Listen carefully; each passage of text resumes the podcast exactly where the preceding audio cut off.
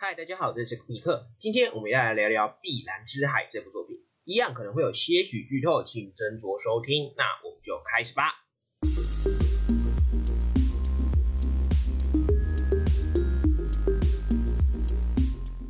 故事讲述主角北原一之考上伊豆大学后，决定去其叔父开在伊豆附近的潜水用品店 Grand Blue 记住，同时也借此接触了大学潜水社团 Peekaboo。结果进去后才发现，这是个充斥的裸男与酒精的团体。就这样，一之和其表妹鼓手川千沙与同学金村根平开始了荒谬又有趣的大学生活。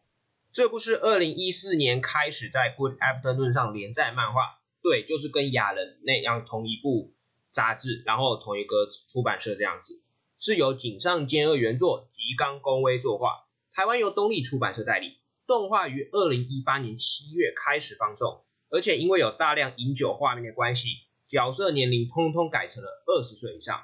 在日本的话，他们那个饮酒的法定年龄是二十岁。虽然你二十岁在上大学，基本上就是都晚一年了，这样子。那真人电影的话，已经于二零二零年十月二十三日在台湾上映。那漫画我是有看，但是动画跟电影我就没看，所以我对这部分琢磨就会比较少。动画部分的话，它导演、编剧跟音响监督都是高松信司，也就是以前担任过《银魂》啊、《乌龙派出所》的动画导演。不过听说这一部在搞笑上就稍微可惜了一点，就表现好像也还是还不错，但是就没有把本作拉抬到一个高度上。动画制作是 Zero G 这个动画公司，我也是第一次听到。我对动画的了解差不多就这样子啦。那基本上我们因为这一部就是大学生活的喜剧，那所以我们基本上看这部作品也可以从学校这一点来看。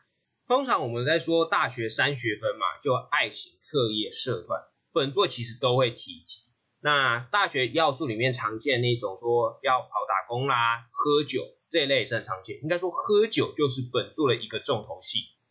但是本作虽然看起来就是校园喜剧漫画，只是弄到变成说大学生版本的这样子而已吗？不是，它其实并不只是单纯是大学生搞。校园喜剧这么简单，它本作非常的奇葩，大学三学分基本上都，但是本作是给他弄得很搞笑。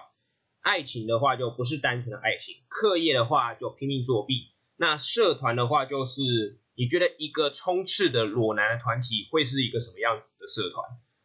除了这些大学三学分之外，可能像校园剧的要素，例如说网球嘛，打网球。就学生都要打网球去吸引女孩子。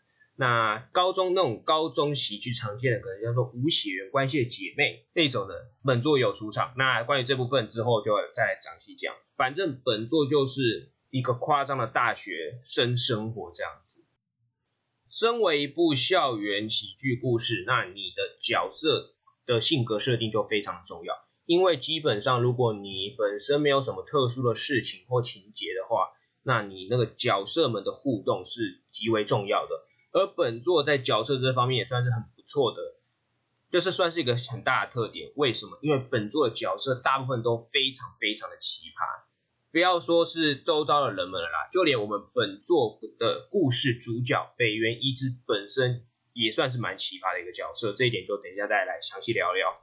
基本上，我觉得如果你要看本作，注意两件，就是两个特点。第一个酒精，第二个裸体，差不多是这样了。你说本作是一个潜水社团故事，有啦，是有在潜水了，但是我觉得比起潜水，大家更在乎的大概是它关于酒精啊、关于裸体这些奇葩的事情上面。就你像我们所听到的，例如说九十五趴的生命之水，又或者是说用酒来调配的乌龙茶，以及会燃烧的水等等，基本上这些。梗啊，都是出自于本作，这不是潜水社团吗？啊，为什么酒精反而比潜水还有名？这也算是本作的一个特色之一啦。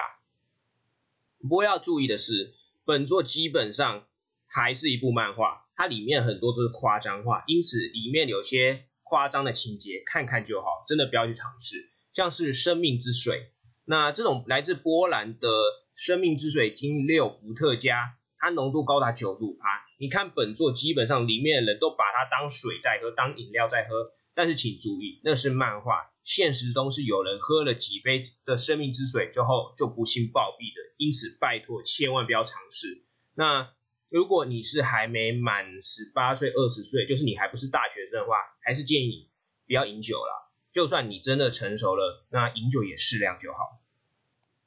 这一次这一部作品，我的想法大概没那么多，所以可能就大概不会像雅人讲这么多啊，就稍微讲一下而已，没有像雅人的时间这么长啊，只能这样说。好了，接下来我们来讲讲角色。首先就主角北原一之，作为一个本作主角，基本上他是很常在故事里面看到的角色。那我们一开始漫画一开始，我们会觉得说，这个其实就是一个很常见对大学生憧憬的男生。大学新鲜人的形象，结果一画不到，基本上作者就把这个角色给毁成了一个笨蛋，也不说毁了，就是让他打回原形。其实北原一之是一个一有一般男主角性格的人，但是他同时也是个笨蛋。为什么他笨蛋？你觉得一个常常跟他的同号一起脱衣、一起裸体的人，算是一个正常的角色吗？好啦，在本作可能算蛮正常的。基本上他课业没有，他课业不太行。然后呢，对于进入潜水社后的认知，基本上降降至了。对，就是一天到晚脱衣服。然后他也很好色，他会喜欢小黄书。但是虽然他有这一些，诶，我们认知上算是某方面来讲算蛮常见的那种一般男生角色。我不知道这样讲对不对，就是好色啦，然后课业不是很好，就是很亲民的这种形象啊。虽然脱衣这例外。但是同样，他也有那种一般我们在校园剧里面常见那种男主角性格，他很温柔，然后呢，在该正经的时候也会很震惊，他会勇于行动，他也会去帮助爱菜，也会去帮助那个千沙，他其实就很像我们常见的那种校园男主角的形象，只是说作者在除了这种一般常见的性格之外，加上了一个笨蛋的性格。喜欢的异性的话，他说是在一起会比较放松舒适，拥有自己的喜好，能为他敞开心世界大门的类型。虽然那个时候就被根平吓到，怕说是他啦，这一部分就是漫画的搞笑。但是某方面我们也可以想是说，他其实可能就是他喜欢的人，搞不好其实就是千沙，但是他自己还没意识到。那这一点的话，也是等一下再继续说吧。那千沙的话，基本上就是北原一之的表姐妹。那基本上这个角色也是在一开始的时候看到伊织那个时候就毁了啦，基本上就已经不是那种很文静的女孩子，马上就是诶会鄙视她的那一种。基本上本作的角色在刚开始没多久都毁了啦。你说伊织啊、千沙跟平三人组基本上都有不是很正常的地方，对，基本上本作没有所谓的一般正常人，多少他们都会有那种一般人的。行为或认知，但是一定也会有那种超乎想象的性格或者是作为这样子。那像是金村根平北原一之的死党好友，他也是一样。他其实就是我们可以其实虽然我们也可以把他当成一般人，但是比较宅的性格。但是某方面来讲，其实他也是宅的有点过头了。那这部分的话，也是根平，就是他跟一般人不太一样。不过，根平意外的是说，他对感情这件事好像意外蛮敏感的。他可以察觉到爱菜对于伊之的感情，虽然说他一样就是不知道怎么帮助爱菜，就直男性格嘛，就是越帮越忙，导致他一直被爱菜打了。但是他对感情敏感这件事，其实就是蛮意外的。而且他在爱菜担心伊之会被其他女性给带走的时候。